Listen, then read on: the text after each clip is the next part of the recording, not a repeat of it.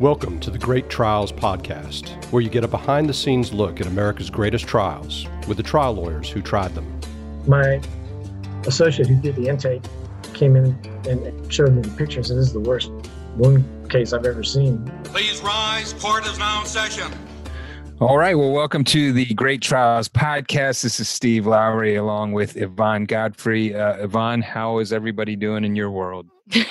Pretty good. It's just it's just me and my my world. Way too much of just me. right, right, right, right. But I did notice you got a nice lampshade that you've now got on camera by, behind you, which uh, adds Yeah. a bit of color. So yeah, nice, that's yeah, nice. a little bit of color. Um, I'm I'm moving in like two weeks, but um, I'll keep That's- this till the bitter end. That's right. I forgot that you're moving. Yeah, You get, you're you're moving closer to uh to our office. So that I know, I know. I haven't started packing yet, so yeah. Well, yeah, I'm, I'm sure that'll be a lot of fun. Yeah, yeah, Yeah. exactly. um, all right. Well, let's uh, let's go ahead and get started with our show uh, and introduce Richard Mitchell. Uh, we are really excited to have Richard on today. Richard is a uh, partner with the firm of Mitchell and Shapiro, and you can look up Richard at uh, mitchellshapiro.com. That's M I T C H E L L. S H A P I R O dot com, Mitchell Shapiro. Uh, Richard, how are you doing today? Doing great, guys. I appreciate you having me. No, we we we uh, appreciate you coming on, and I, I, we'll talk more about this case in a second. But I think this is the first, unless I'm wrong, Yvonne, I, I- I can't remember any other uh, you know long term care facility, nursing home type facility cases that we've talked about yet on the podcast.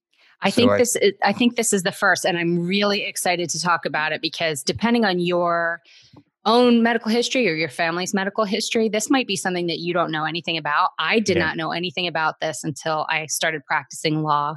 Um, I did not know anything about this area of medicine, so I'm I'm really excited to talk about it today. Yeah, yeah, and and you know, seeing it from the side that we do, and that from Richard sees uh, sees it, uh, it can definitely uh, seem scary at times because some of the care that uh, that patients get, including what happened in this case, uh, just doesn't seem very good for especially your loved ones who are getting up there in years. Absolutely, it's it's scary. Well, um, Richard, I want to give a little bit about your background. Um, first of all, I'll point out that Richard uh, went to a, a pretty good undergrad and a pretty good law school, uh, University of Virginia, and then a, and then a law school named Stanford. I've heard of that; they're pretty good. Um, and then uh, and clerked for not one federal judge but two federal judges uh, afterwards. And um, That's just because the first one died while I was Oh, no. well, I didn't even I didn't even think that. I just thought you were that good, Richard. We're, just, we're going to go with that. well, um, and uh, and I, I should mention uh, Richard has uh, uh, been practicing uh, law for a number of years. He started out with a with a well known uh, defense law firm and practiced with them for a long time, and then uh, opened his uh, plaintiff's practice. Back in 1997, and has just been getting tremendous results for his clients. Uh, he's an AV-rated lawyer, uh, been named to Georgia Trend's uh, Georgia Trend magazine's Legal Elite in uh, 2003 and 2014. Been a super lawyer every year since 2003, uh, and um, has tried uh, over 100 cases and had a number of them in the top 10 verdicts in medical malpractice. And is a uh, adjunct professor, professor, if I can say that right, professor at uh, Georgia State Law School. So, uh, so thank you so much for coming on, Richard. That's great. Uh, It's an honor, actually, uh, considering all the uh, friends of mine and colleagues that you've had on before me. Uh, it's a very impressive group, so I'm, I'm proud to be included. Well, we really enjoy everybody who comes on, and everybody's got their own unique perspective on how to try cases, and that's what uh, that's what we we just love to hear about. Absolutely. Um, well, the case that we're talking about today is uh, is the, I'm just going to call it the Dixon versus Landmark Hospital of Athens LLC uh, case. It was tried in Gwinnett County last year in September of 2019. Uh, your client was Elizabeth Dixon. Uh, Dick- Wait, is it Dixon or I, Dickinson? I, I screwed it up. I screwed it up. It's Okay. Elizabeth Dickinson. I got it right now. uh, it's, it's so Elizabeth Dickinson. Um, back in 2015, in February of 2015, Elizabeth was involved in a in a uh, car wreck uh, that sounded like a pretty serious car wreck, where she had a colon laceration, ankle fracture. She went into respiratory failure. Failure and a number of other orthopedic issues. And because of that, had to be put on a ventilator. Um, while she was at Grady Hospital in Atlanta, um, uh, she they weren't able to wean her from the ventilator, and she started to develop to develop a uh, sacral wound, a sacral ulcer, stage two, which is uh, fairly superficial. Um, and she was discharged to uh, Landmark Hospital of Athens for uh, basically to wean her off the ventilator and take care of some other issues. Uh, and she was sent over there on March 4th, 2015. And uh, when she got there, they didn't, uh, or it, it, sounded like some people noted that there was a sacral ulcer, some people didn't note it. Uh, and then uh, only one person I saw actually noted it as being a stage two. Others didn't uh, stage it at all. And, and for anybody who doesn't know, there's four stages to pressure ulcers, pressure wounds like this. Uh, the higher the stage, the worse it is. The the stage four is when it goes through the all the tissue, deep tissue, and and um, and gets uh, extremely painful and extremely serious. And essentially, what happened in this case is that the the main way you stop pressure ulcers from occurring is by turning the patient while they're in bed. Uh, and there was orders to turn her every two hours. Uh, and from what I saw from your the charts you showed the jury, Richard, there was uh, long periods of time time where they weren't turning at all.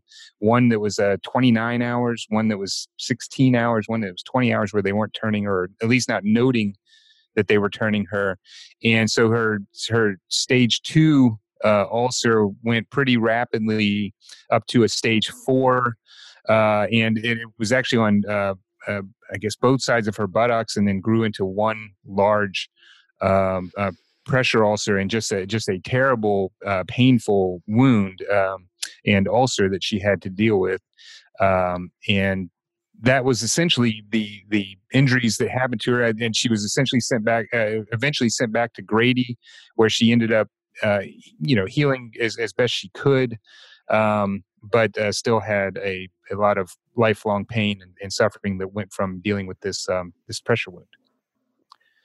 Yeah, that that's pretty accurate, and and you know, the the stage four wounds are wounds that go down to the to the bone, and yeah uh, your listeners can't see the picture, but you guys saw it. Uh, yeah. With the wound. I mean, it's a golf ball size hole on, yes. her, on her back all the way down to her spinal column. So yeah, it was pretty horrific.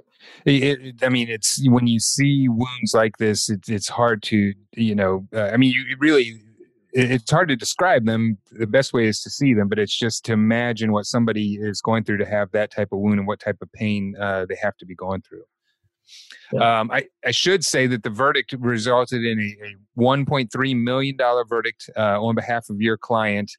Um, and I, I, wanted to start off the discussion since this is the first, uh, you know, real case that we're talking about doing long-term acute care or, or nursing home type work. Um, is maybe just talking generally about doing doing nursing home cases and some of the uh, the issues that come up or some of the the things you spot with with those types of cases and some of the difficulties of uh, of handling handling those cases. Um, so that's where we'll start off, Richard. Sure. Well, there, there is a difference, and actually a pretty significant difference between a long-term acute care hospital or an LTAC, which is what this was, and a nursing home. Um, and that actually um, made it a better case for us because they they have much higher standards and uh, uh, are you know supposed to do a lot more things than than a quote unquote just regular nursing home. Um, we, we see a lot of, of these bed sore cases in nursing homes where the folks don't get turned. Um, but the and, and that's a violation of the standard of care in those situations as well.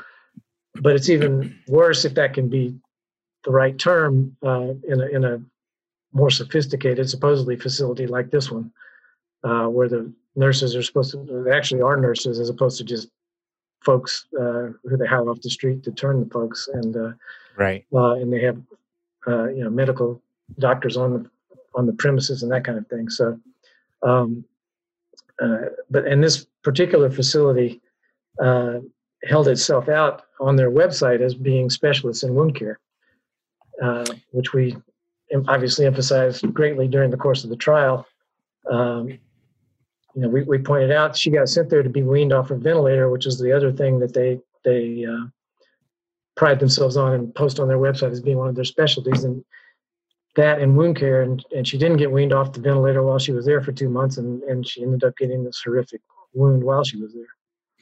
Yeah, I, I saw that. I, I, thought, you know, uh, um, one thing that we'll talk about more as we go. I, I, thought you did a really nice job of, of, you know, going through each one of their defenses and making that part of your case, uh, and and sort of develop this theme of, you know, you got to ask yourself why, um, and then. Um, but but one of the things I thought that you did just a great job on uh, was pointing out that we one of their defenses is basically saying, well, she, you know, was in such bad health. Um, I wrote down they, you know, because they made a part of their case that she was uh, she was considered obese, she was hypertensive, she was diabetic, uh, had uh, had a past history of gout and hypothyroidism, and then um, I think she actually had a heart attack while she was in the facility.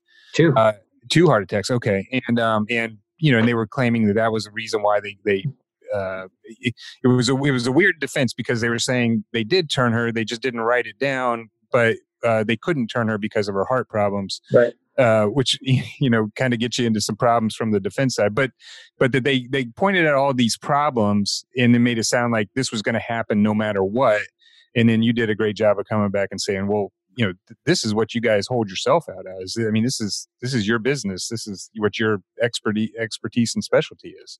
Right. I mean, they their their defense, primary defense, at least throughout the litigation leading up to the trial, was was that this was inevitable and that she came into the hospital from Grady with this wound, um, and yet um, she was at Grady for I think 17 days.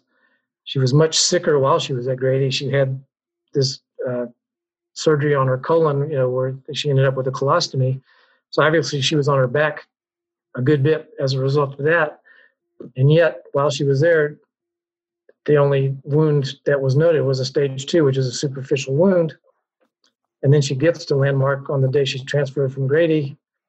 Um, and the, five people, five different medical professionals saw her the, the first 24 hours. The first was the doctor, uh, the medic, uh, not the medical director, but the doctor that was on call at the hospital at the time.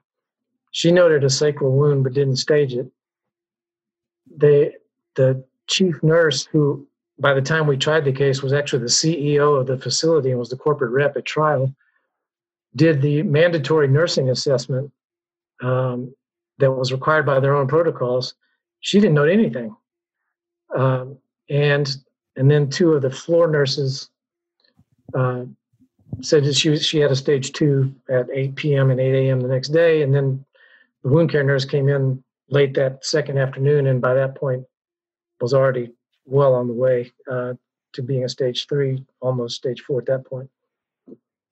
With this issue of them, um, of one of their defenses at least being that she came in from bad shape.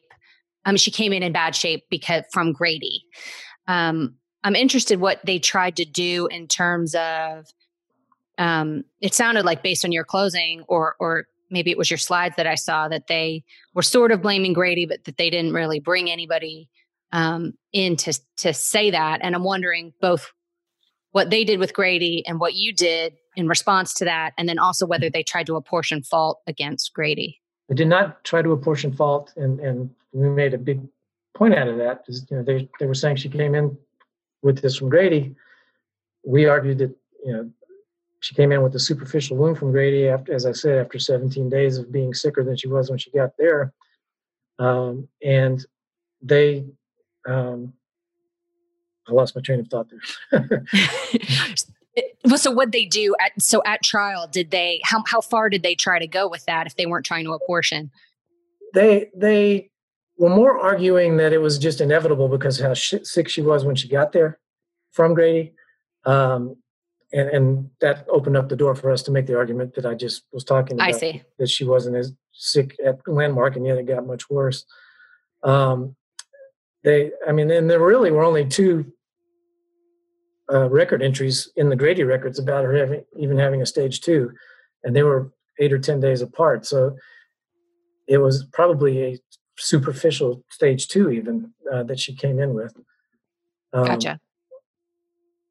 Yeah, you know, one thing I, I was uh, when I was reading the pretrial order, you know, I read I read your summary where it described that you know she she gets seen by all these people. Nobody really stages. I think one person staged it as a stage two uh, sacral uh, wound, and um, and that you know didn't get seen by a um, a wound care nurse. But then when when you read the defenses pre-trial. I mean, they make it sound like no, she went, she got there, and she uh, did get seen by a wound care nurse, got photographed, and I guess uh, I guess their point is that they're say they're saying that she was seen within 24 hours, which they were trying to say uh, somehow met their their duty on that because um, it, it, definitely when I read what they said, I'm like, well, they're they're definitely taking a different uh, tactic there, right. Um, or a different set of facts.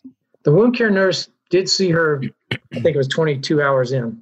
Okay. Um, and what we argued there, and their their protocol, internal protocol, was that she had to be seen by a, wound care nurse. I think within the first three days. But we got them to, uh, I think the, the medical director on his uh, deposition, to say that's if somebody doesn't have a wound when they come in. Uh, if somebody comes in with one, they have to be seen sooner, and that, our expert said that as well. Uh, and and so we had these four people saying one way or another she had some kind of wound uh, and yet she she didn't get seen, and, and and meantime wasn't being turned either. Right, which makes sense. I mean, for the for any of our listeners who don't know that, you know, it's really important that you act quickly and that you not let it advance to these more advanced stages because it just gets harder and harder to heal. And I think if you don't obviously these providers know that but if you don't have that background then you don't understand how crucial it is what they do as soon as she's there and how crucial the timing is of of each and every one of these turns that they were supposed to do right. and and the other thing you know all the comorbidities that steve went through that she had made her much more susceptible to getting a wound a and quickly b um, which they and and all those things were listed on their on their plan of care when she got to landmark um, interestingly, the one thing that wasn't listed when she got the landmark, there were 23 items listed, and one there was no listing for anything about a, a sacral wound uh, or any kind of wound. Um, but we that that allowed us to argue that you know again she should have been seen much much quicker uh, because of all her comorbidities and, and how sick she was, and they they were pounding on how sick she was, and we said, yeah, okay, she was sick, and that's why you should have seen her and turned her. Right. That's why she needs this level of care. I mean, there's this tension between saying, oh, she's so sick, she's in such bad shape. And it's like, mm-hmm. okay, well, that's exactly why she needs the level of care that you're supposed to be giving her.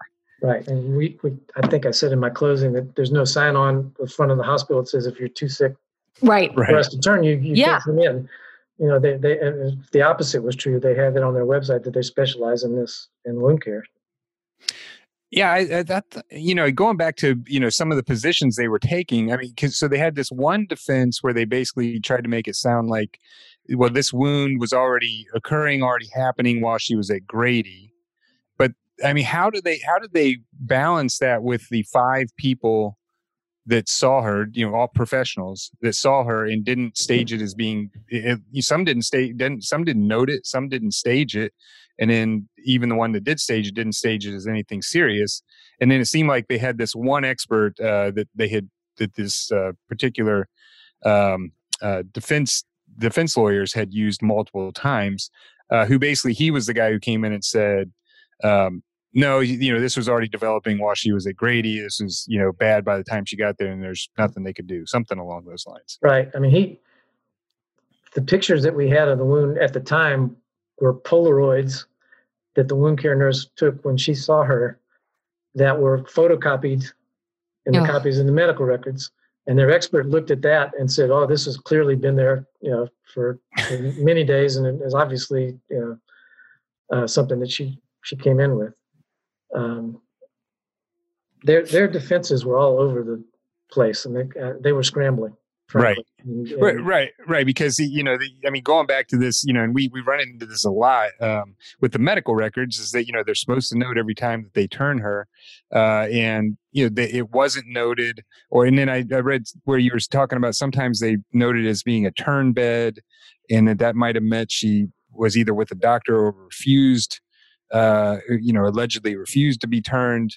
Um, but they, they weren't noting it. But so they were basically you know, trying to say, well, we were turning her, um, you know, we just didn't write it down, um, but it was going to happen anyways. So it really didn't matter that we were turning her. Kind of. Thing. Yeah, it was all of that. Uh, it was interesting because the their medical uh, electronic medical record system was was devised by the medical director of the hospital, and he was very proud of it.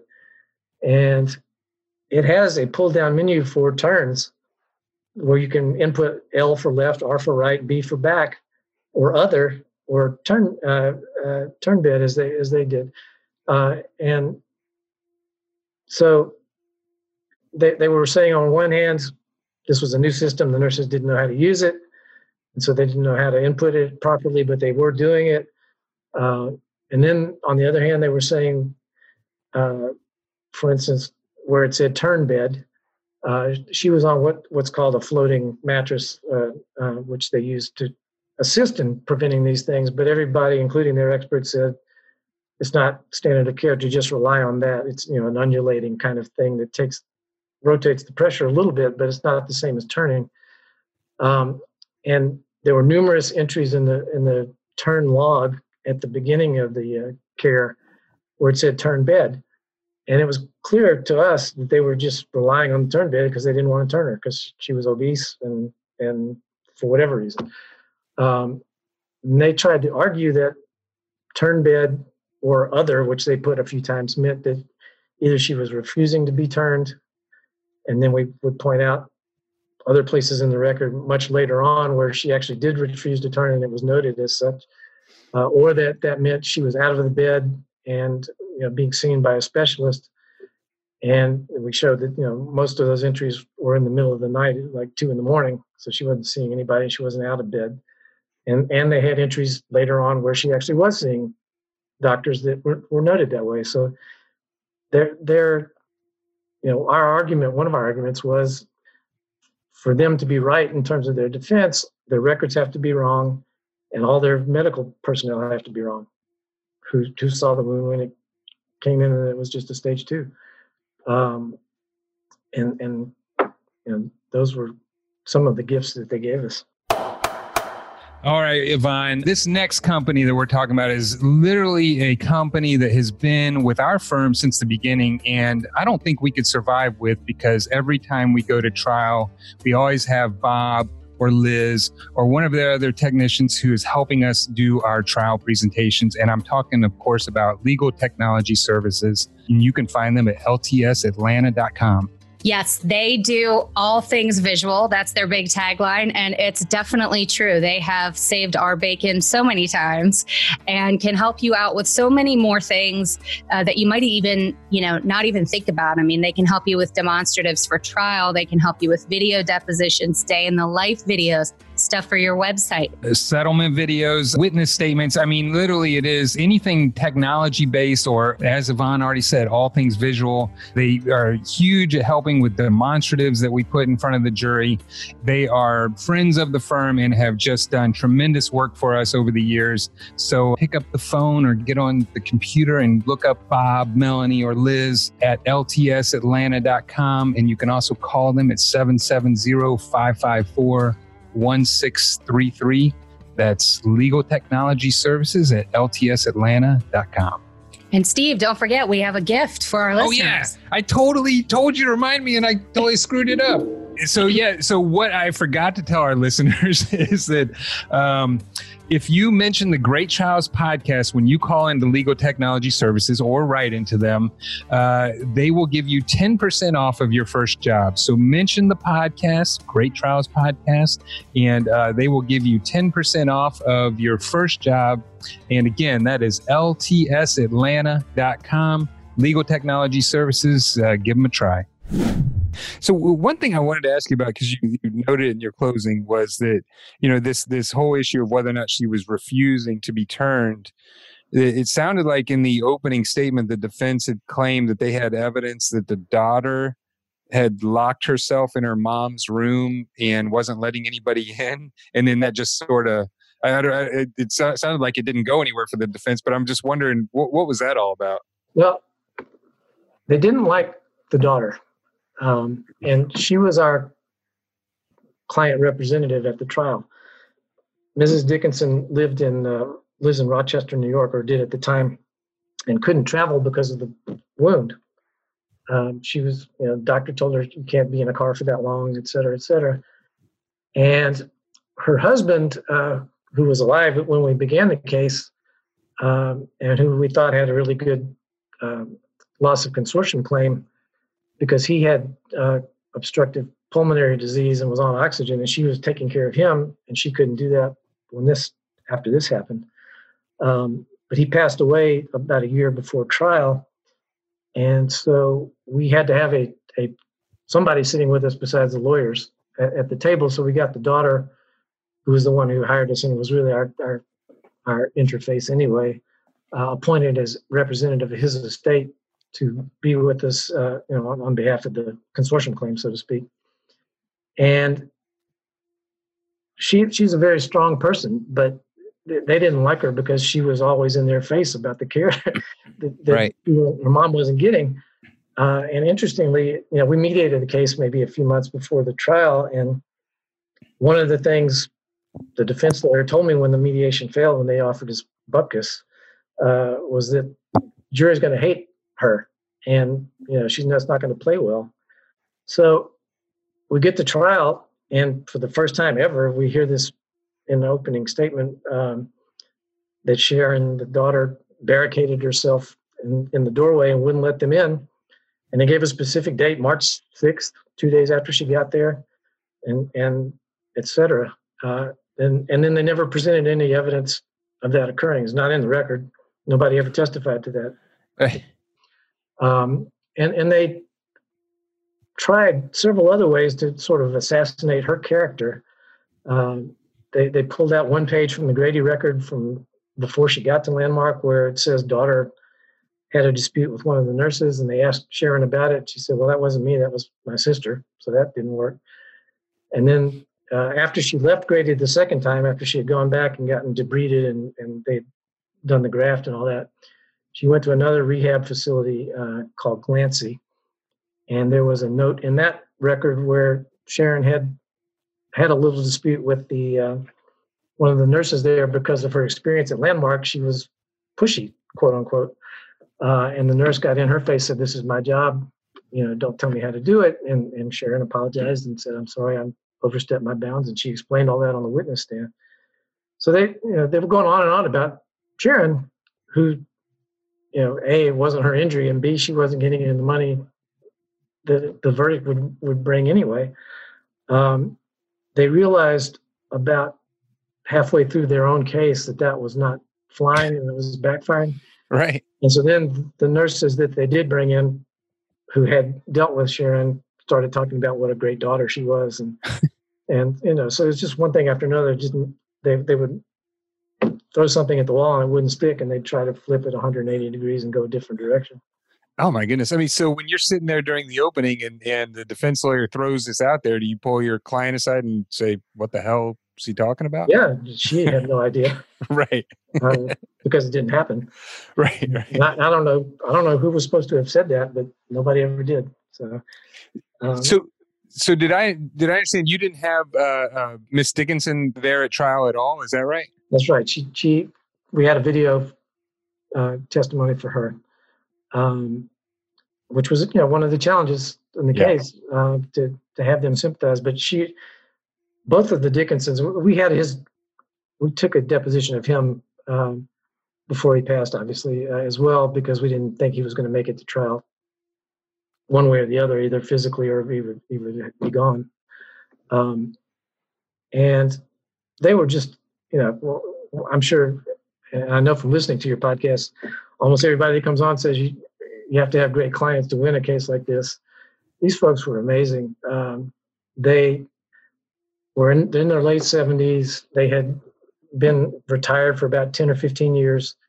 When they retired, they bought an RV and, uh, as they said, hit the road. But they didn't just go traveling around. They went to um, Christian camps and churches all over the country to uh, for youth youth camps mainly to mm-hmm.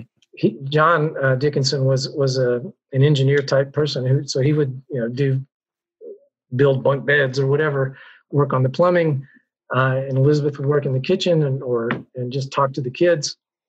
And and in fact, the the wreck that they had, which led to all of this, they have been working in a in a facility like this in South Georgia, and were driving up to the Atlanta area to see see their daughter uh, when this wreck occurred that that led to the whole chain of events. So they were they were just great people, uh, and they didn't really even try to cross them very much on anything. Um, they just you know sort of relied on beating up on on their daughter. right, right.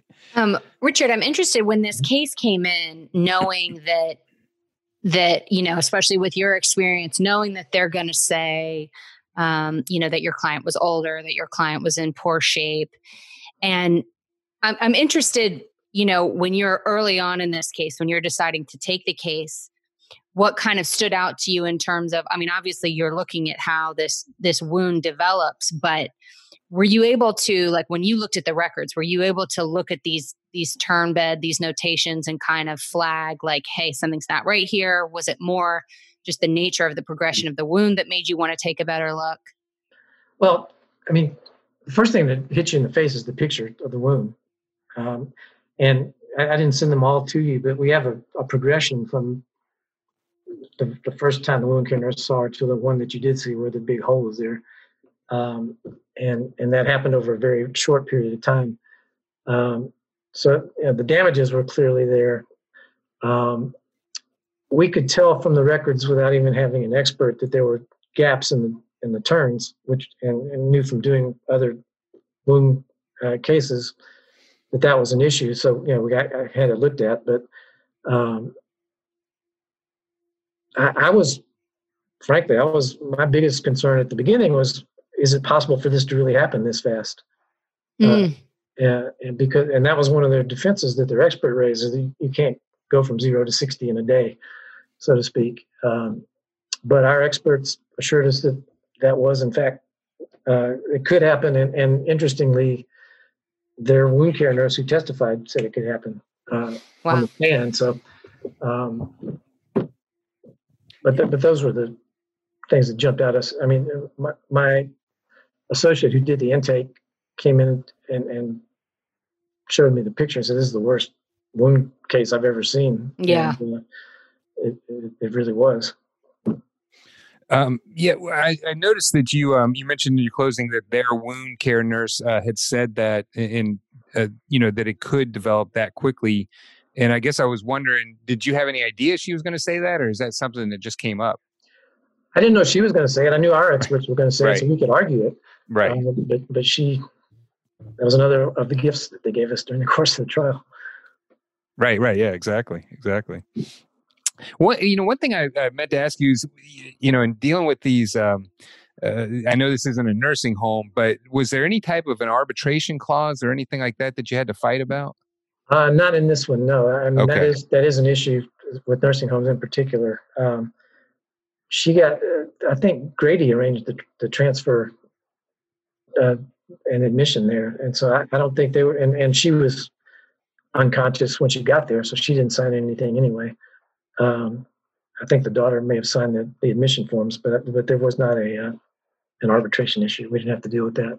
Okay, yeah, because I, you know, I've had a, a, few of these cases, and that always, uh, you know, if you've got one, you know, you're going to have to fight about that for a while. Right. Um, what was so? I know she. You said she wasn't uh, well enough to come down to trial, and um, so a couple questions there. One, what what was her condition by the time the trial uh, came around, and two, how did you explain that to the jury that she wasn't going to be there? Well, by the time of trial, she had had a graft on the wound, a, a pigskin graft, but there was still a, a hole there, um, and and it had to be treated every day with ointment and, and that kind of thing. But but you know, and, and it was painful for her to sit, uh, which was the issue was she couldn't sit to, to drive down, and she couldn't sit in the courtroom uh, for all day either. Um, we we addressed it in voir dire. Um, you know, just first question was, you know, neither of them are going to be here. Uh, these are the reasons why. Does anybody have any problem with that? And nobody did. Um, and and we we covered it in their depositions, their trial depositions as well. You know, uh, explained to the jury why you can't be there. And you know, she said, "I really wish I could be, but I, the doctors told me I can't. I can't travel." And, and that's that was a part of the pain and suffering claim as well as the fact she couldn't travel to see her grandkids and her great grandkids and that kind of thing. Or she couldn't couldn't ride in a car to do the church work that she did at, at, in Rochester. So um, that was how we covered it.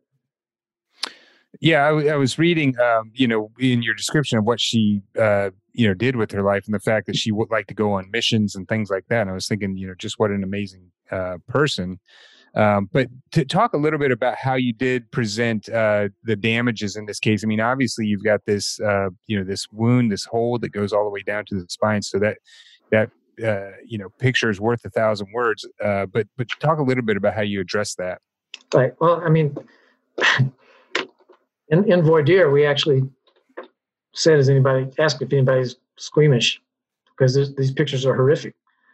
And there was one guy who ended up being on the jury who raised his hand, and, and every time we put, I said, I, I promise I'm only going to put these up very briefly, and, and and I actually had an alternative slide that didn't have the picture on it in case they were too upset about it. But uh, and the picture is worth a thousand words. In this case, it was worth a million three.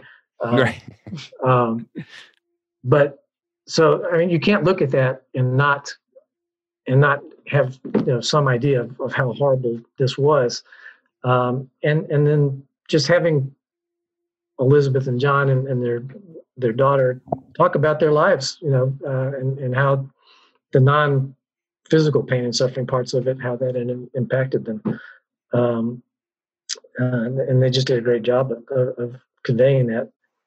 Um, interestingly, one of the, another one of the defenses that didn't fly, they, they were trying to argue that because she was so smashed up from this wreck and from all the surgeries, uh, you know, she had a broken leg with with open reduction and internal fixation. Um, she had this massive um, abdominal surgery. And so they, they tried to argue that there's no way to tell what the pain was from. Know, we couldn't we couldn't say it was from the sacral wound versus the leg injury versus the the abdominal surgery. and we if we pulled up their fancy new medical record, uh, which had you know pain scores and things on it, and locations, and there it was you know entry after entry was sacral pain, sacral pain, sacral pain. So you know, they they argued that in closing, and I got up in my final close and just put the form up. So they're telling you this isn't from from a sacral wound, but look at all these entries.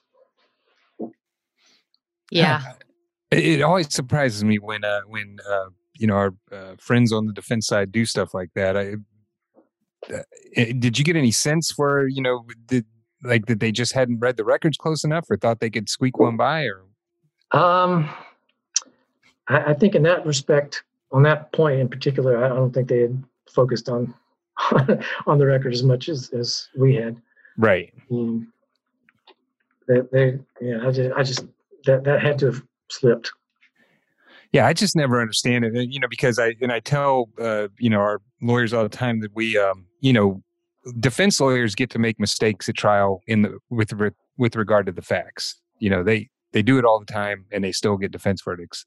Um, you know, plaintiffs lawyers don't get to make mistakes with the facts, right? Because um, they'll hold it against you, and you won't you won't win your case, right? Um, so you know, so it's always you know, so I I'm always surprised when when the other side thinks you know that they might be able to sneak something by us is with regard to the facts because i mean that's one thing you know we sort of pride ourselves on is knowing the record, you know, backwards and forwards and knowing everything in it. Um, yeah, if you don't, you get killed.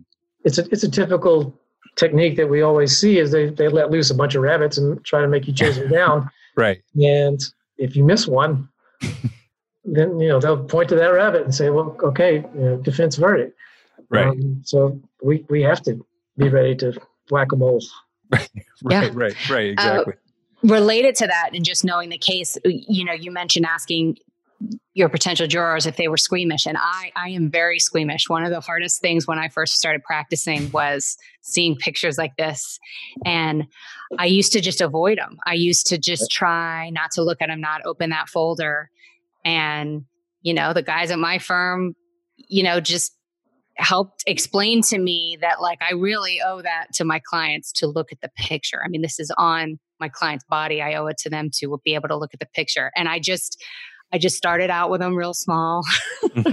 started with like the thumbnail pictures and just kind of gradually worked my way up to to um, but I think that can be hard when you first start practicing. But yeah. you really, it really is the least you can do for yep. for your clients. Yeah, absolutely. I mean, the, these pictures, I, I've had burn cases where the pictures were worse, but but other than that, this these were the worst pictures I'd ever seen. Yeah, yeah. And and the one I gave you, even though you can see how bad the hole is, doesn't convey.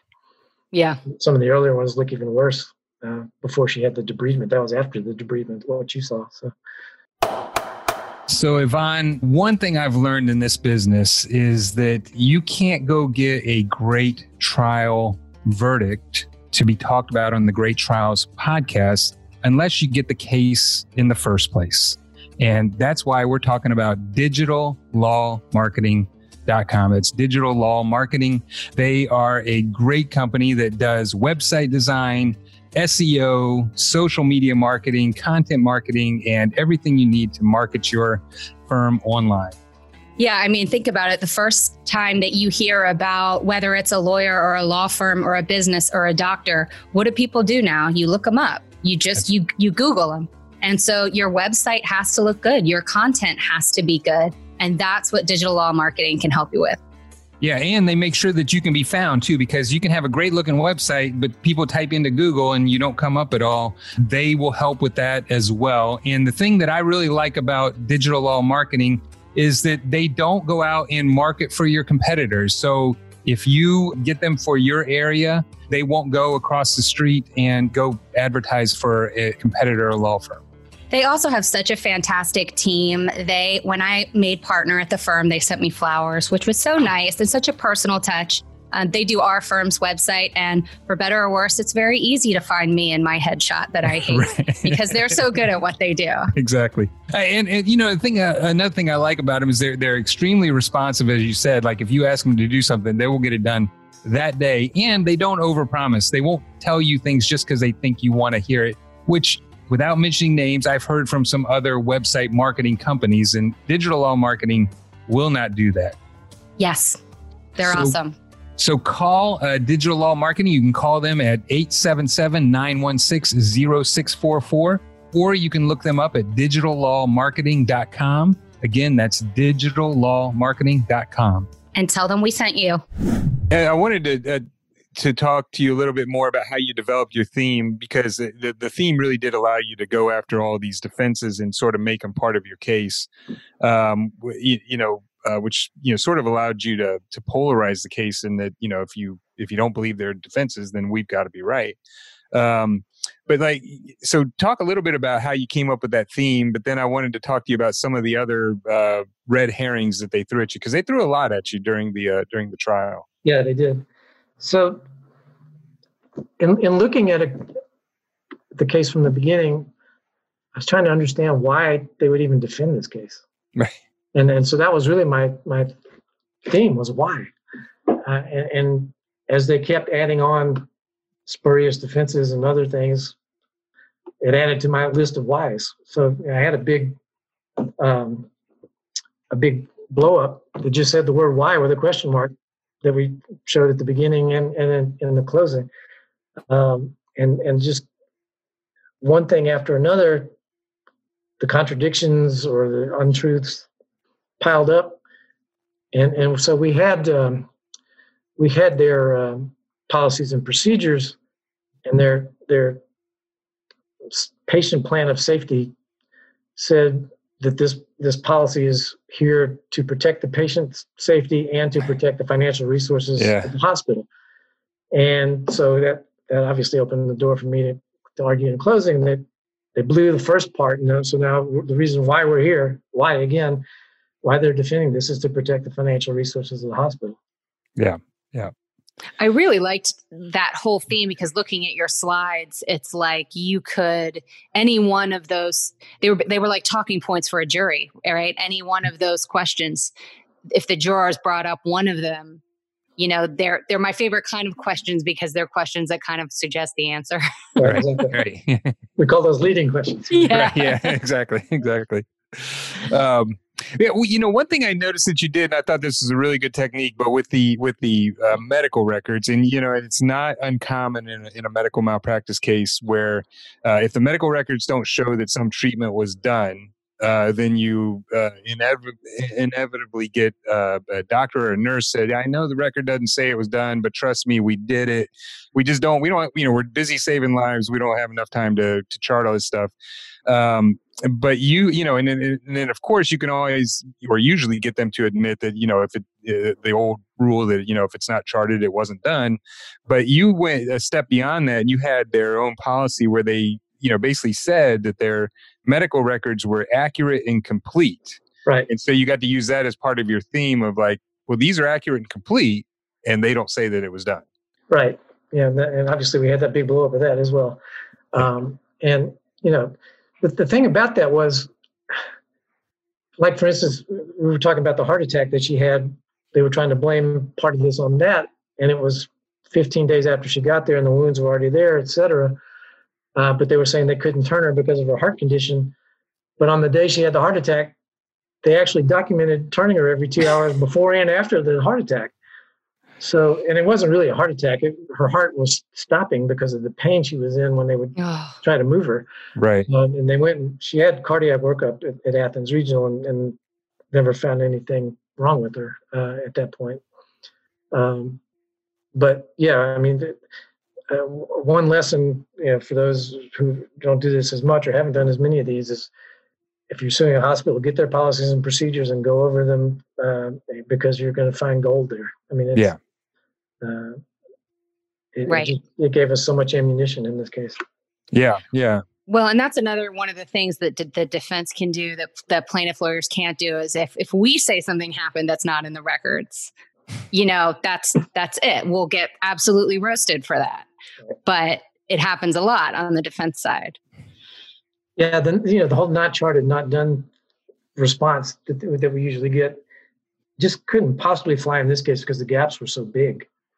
Um, you know, going eh, okay, maybe you miss one shift or you know four hours where where she wasn't turned or wasn't documented, uh, but to have 29 and a half hours the day after she got there, Right. where there's not only- it, there there are things documented. It's just no turns documented. So they were there and they were doing stuff, but they weren't turning her. And did you get a sense of like what was really going on? I mean, was it just You just know, not doing it? this place. This was they said was the first time they'd ever been sued. I, I found that shocking. Um, I, they're actually being sued right now for fudging their COVID statistics. I know because a friend of mine's handling that. But Oh. um, but I mean, we had all, all kinds of things. You know, we had a, a picture of Elizabeth in her bed there uh, with her sisters visiting her. She's laying on her back, and above her head on the wall is "Do not place patient on her back." um, so, yeah, Yeah. There, there was one other interesting and fun fact that I wanted to, to bring up. Um, I, th- I mentioned that uh, the nurse who did the initial assessment, by the time we got to trial five years later, was now the, the CEO of the hospital, which was in, interesting in and of itself.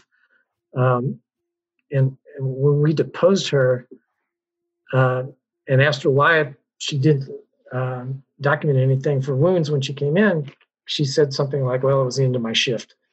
In other words, I'm just right. Let's hurrying go home. this. Yeah.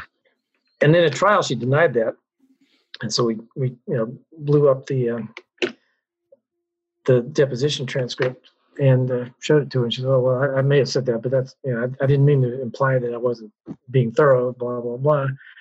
Um, and then she went on uh, during the course of the cross to say, you know, this whole thing is because of lawyers. Lawyers, make- Oh, yeah. I read that. I yeah. was going to ask you about that. lawyers are making us overchart and and you know uh, you know th- this is only because of you that we're here it's not because we didn't do anything and so you know we showed her the policy we were just talking about that says your records have to be accurate and complete and she didn't really have any response to that. but the best the, the best thing from her was um, she was on duty uh, a few days later, once the wound after the wound had already developed, and she documented turning her left and right, left and right uh, during the course of her shift. And so we asked her about it. My, my associate, Zach Greenemeyer, did her cross examination. Um, he asked asked her about that. And, you know, she said, "Oh yeah, you bet. I, I turned her and I, I documented. I covered my hiney. I wrote that down. And, uh, right. and so, you know, right after I was uh, talking about the financial stuff in closing that I, I mentioned a minute ago, I, I, said, "What you know, really, what they were trying to do? They were more interested in covering their heinies than taking care of Elizabeth's." Right. And several of the jurors nodded, and so you know, I, I felt pretty good at that point. Yeah, yeah. I, I, I, want to mention a couple of other things here that I that I noticed. So, so from the records, even though you had had these five people, uh, you know, basically went through you know how she was cared for, it sounded like their defense expert looked at the same records and said that she was turned more times than the record said. Is that right? Because yeah. Was, how did he do that? He just he glanced at it, and this this was the, first day when there was this 29 and a half hour gap, or it was a 14 and a half hour gap, and they turned her for four hours, and then there was a 29 and a half hour gap. So the page he was looking at was a full day, and there was only four turns on it, I think he just glanced at it and, and said that, yeah, it looks like they're turning her to me. Um, and so they asked our expert who got up on the stand and he gave him the same page the defense lawyer did on cross and, and said, you know, our expert looked at this and said, there's plenty of turns here. What do you, do you see something different? And he said, well, let me look at it. And he looked at it for a second. He looks up and he says, you're not going to like my answer. and uh, he said there's only there's there's three turns here in 24 hours yeah when they're supposed to be doing it every two hours right um yeah and, and i thought another nice theme i should mention is that um that you you even got their expert to to admit that that turning was like the crux of making sure that wounds don't develop into further stages. Right. And you know, to, to, back to Yvonne's point, where you know somebody might not think, well, they're not turning her every two hours. That's not that big a deal. Well, that's pretty much everything. I mean, that's that's that's how you keep these from happening, and it's got to be every two hours. And um, and I just thought that that theme was uh, was nicely done as well. Yeah, I mean, our, our argument was, if they were turning her, why did the thing turning is supposed to prevent happen? Right. Right. Yeah, exactly. Um, I, I also wanted to mention the demonstratives, and I know our listeners can't see them, uh, but is I, I just thought that it was a real, you know, as we've we've talked about that you had this theme of why, and then you would put up different things like, for instance, uh, you know, excellent care. Well, you know, if, if if they have such excellent care, why, you know, you mentioned the fact that she fell out of the bed, you know, that she, um, you know, this pressure ulcer happens even though it, uh, you know, um, why was the pressure ulcer inevitable if they have excellent care? But um, what I should say, and what I wanted to point out of everybody, is they were just very, um, very simple slides with a with you know basically one defense on the slide, and then a number of reasons that would come in one after another sort of asking why. Well, if this is true, well then why this? Why that? And it was just a nice way mm-hmm. of uh, of really tying your case together and and and and uh, making your closing to the uh, to the jury. Yeah, it makes it a lot easier not to have notes in your hand when you when you do right. things like that too. yeah, yeah, exactly, exactly. um, but yeah, I, I, you know, it was just uh, you, you, know, sometimes the simplest is the best, but it was just a nice, nice, concise way to, to go through the arguments, and I thought it, uh, I thought it looked really good. Thanks. Yeah, I, I have to give a little credit to uh, Rodney Jew, who is a trial consultant out in California. Right. I went to a uh, a seminar. A bunch of folks from Atlanta went out to, to uh, do a two day program with him a couple of years ago, and I, I used a lot of his ideas in those yeah. in those uh, demonstratives. Yeah, his name has come up a number of times on this podcast, and I know yeah. a lot of uh, a lot of people have used him uh, uh, with with great success. He does great work. Yeah. Um, you know, we we didn't talk um, much about what your jury makeup was like, and if you got a chance to talk to them afterwards and what they thought, you know, was really uh, effective or or not so effective. I mean, either way. Right. So this uh, this case was tried in Gwinnett County, Georgia, and um, interestingly, uh, just to digress a little bit, you know, I've, I've, been doing this for almost 40 years. When I first started, I was a defense lawyer, and uh, ashamed to say I did State Farm work uh, for a few years.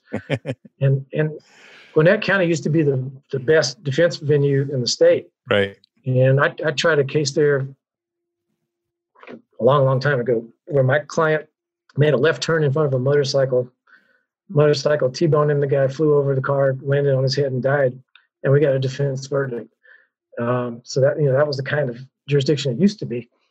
Uh, in the last 10, 12 years, it's it's become a, a totally different demographic and and and political um, uh, venue. And uh, our our jury panel was incredibly diverse. Uh, we had we had three people on the uh, venire that went all through general voir dire, and then we got to individual questions and found out they didn't speak English. So you know, that was fun. um, but but ethnically and age wise and and gender wise, it was it was you know I don't remember the exact numbers, but you know two or three African American women, a couple of African American men, two Asian men, um, few white women and a few white men and, and a couple of Hispanics as well. Um, so it was it was very diverse. Uh, we did talk to them afterwards. Um, despite all of the good stuff that we've been talking about the last hour, there was one juror uh, who still wanted to uh, rule in their favor. Yeah. And, and, we found out kept us from getting the whole two million that we'd asked for. Right. Uh, they they were able to convince him to render a plaintiff's verdict, but the, the cost of that was seven hundred thousand dollars. So yeah, right, yeah. right. No, I had that happen to me one time in a uh, in a neighboring county in Cobb County, which is uh, um, not not as good as Gwinnett, but uh, on a medical malpractice where I had uh, two elderly gentlemen on the jury, and I we hung the the, the jury got hung after the trial, and um, I talked to some of the jurors, and they said, "Well, we were ten to two in your favor." but the two were these two elderly gentlemen who were retired and they said we're retired and we got nowhere to go we're not changing our minds so, so they hung i was like oh great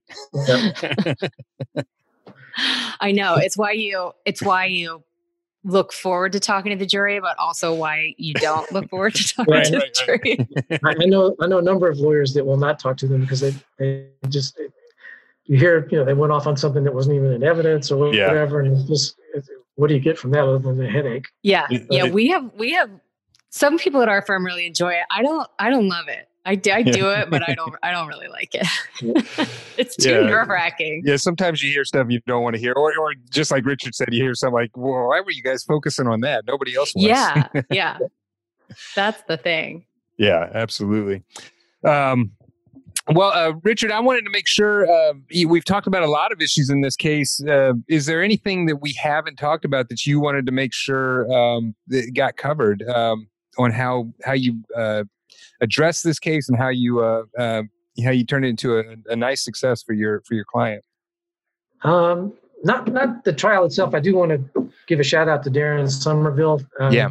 Who tried it with us, and Zach Greenemeyer in my office, who tried it with us and did a lot of the discovery work. Uh, they were Darren's invaluable. I, I, know he's been on your podcast before, and I know yeah. other folks who've been on your podcast with big verdicts have, have come on and said Darren was with me and, and helped. So yeah, yeah. Uh, shout out to him. But um, no, it was it was an interesting case to try. Um, it was it was fun to try because of the whack a mole stuff that we were doing. I felt like yeah. I was dancing the whole time, but it, uh, it, but it you know turned out turned out well for for our client. Yeah, well, it was just a fantastic job, and really, uh, I mean, you know, the one thing I couldn't help but notice, and and you know, I know that we've sort of said that it probably uh, maybe hurt them more than helped them, but I mean, it, it you know, it really is difficult when you have the defense throwing out so many issues that you've just got to deal with, and it re- and it's because uh, you know. The, you know, we have to have a unanimous jury to win, and you know, so right. if they get one uh, juror that's on their side. You know, just like in your case, even though they didn't win the case, they did keep the verdict down. So, right. um, Well, you they know, asked Right. they asked for zero, so they didn't keep it down that much. right, right, yeah, Yeah. exactly. yeah. Well, and I do think it's interesting too, because I think it's one of those things that works, you know, just trying to poke all these holes and bring all this stuff up works in discovery and it can work for your motions for summary judgment and your Daubert motions. But then at trial, you just, you can't have that many. You just can't have as many as they seem to have in this case because then it just Mhm. starts to to backfire. Right. Yeah.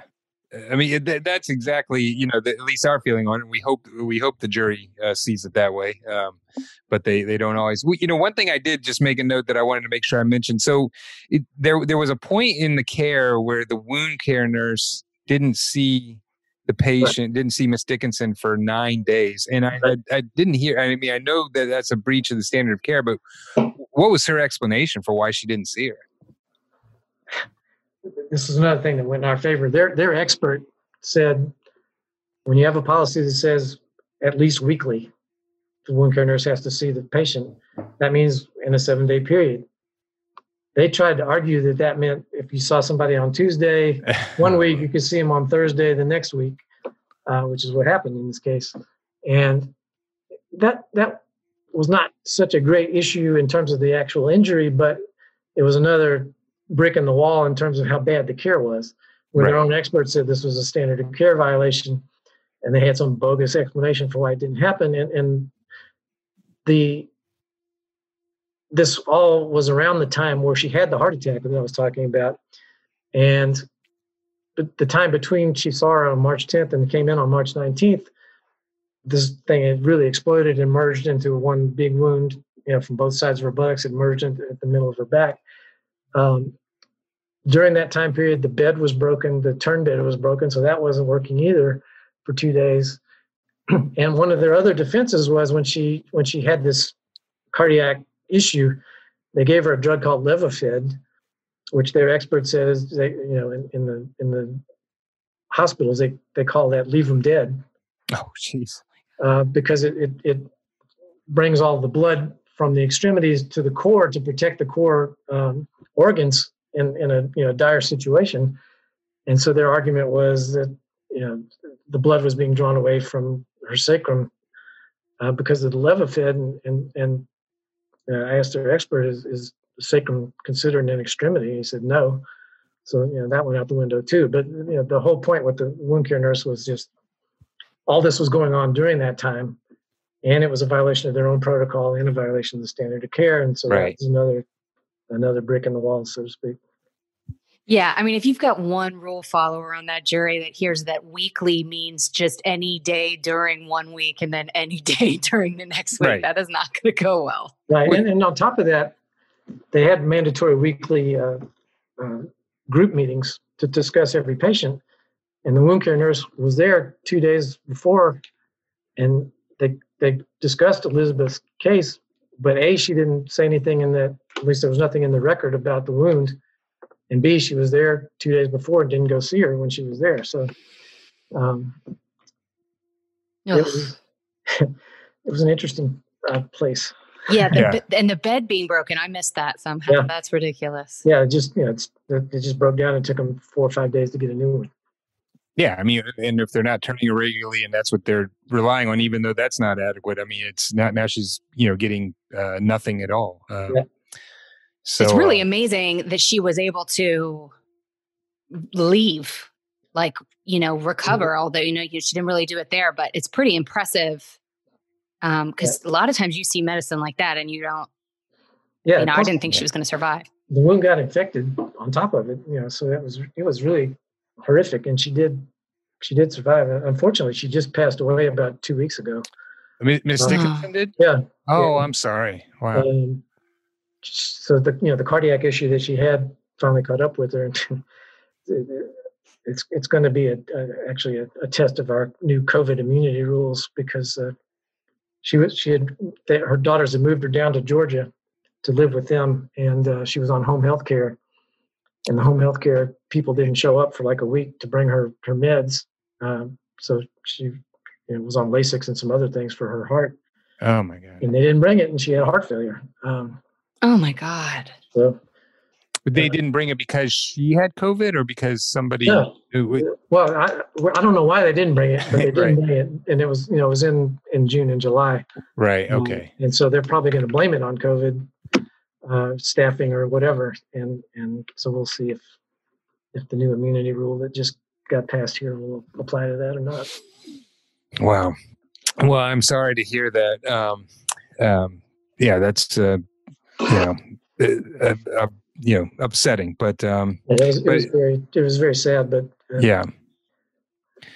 Well, I, I, I still want to say that I mean the case that uh, that that you tried for her was uh, uh, just a fantastic job, just a, a fantastic result. And, I, and I, I'll just mention again that the case was Dickinson uh, versus Landmark Hospital of Athens, uh, tried in Gwinnett County in September of last year. It was a one uh, million three hundred thousand dollar verdict. Uh, and we have been talking to Richard Mitchell of uh, Mitchell and Shapiro uh, in Atlanta, Georgia. And you can look up Richard at mitchellshapiro.com.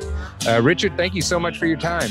thanks, I enjoyed it. Ladies and gentlemen of the jury, have you reached a verdict? Thank you for listening to the Great Trials Podcast. You can visit us online at greattrialspodcast.com.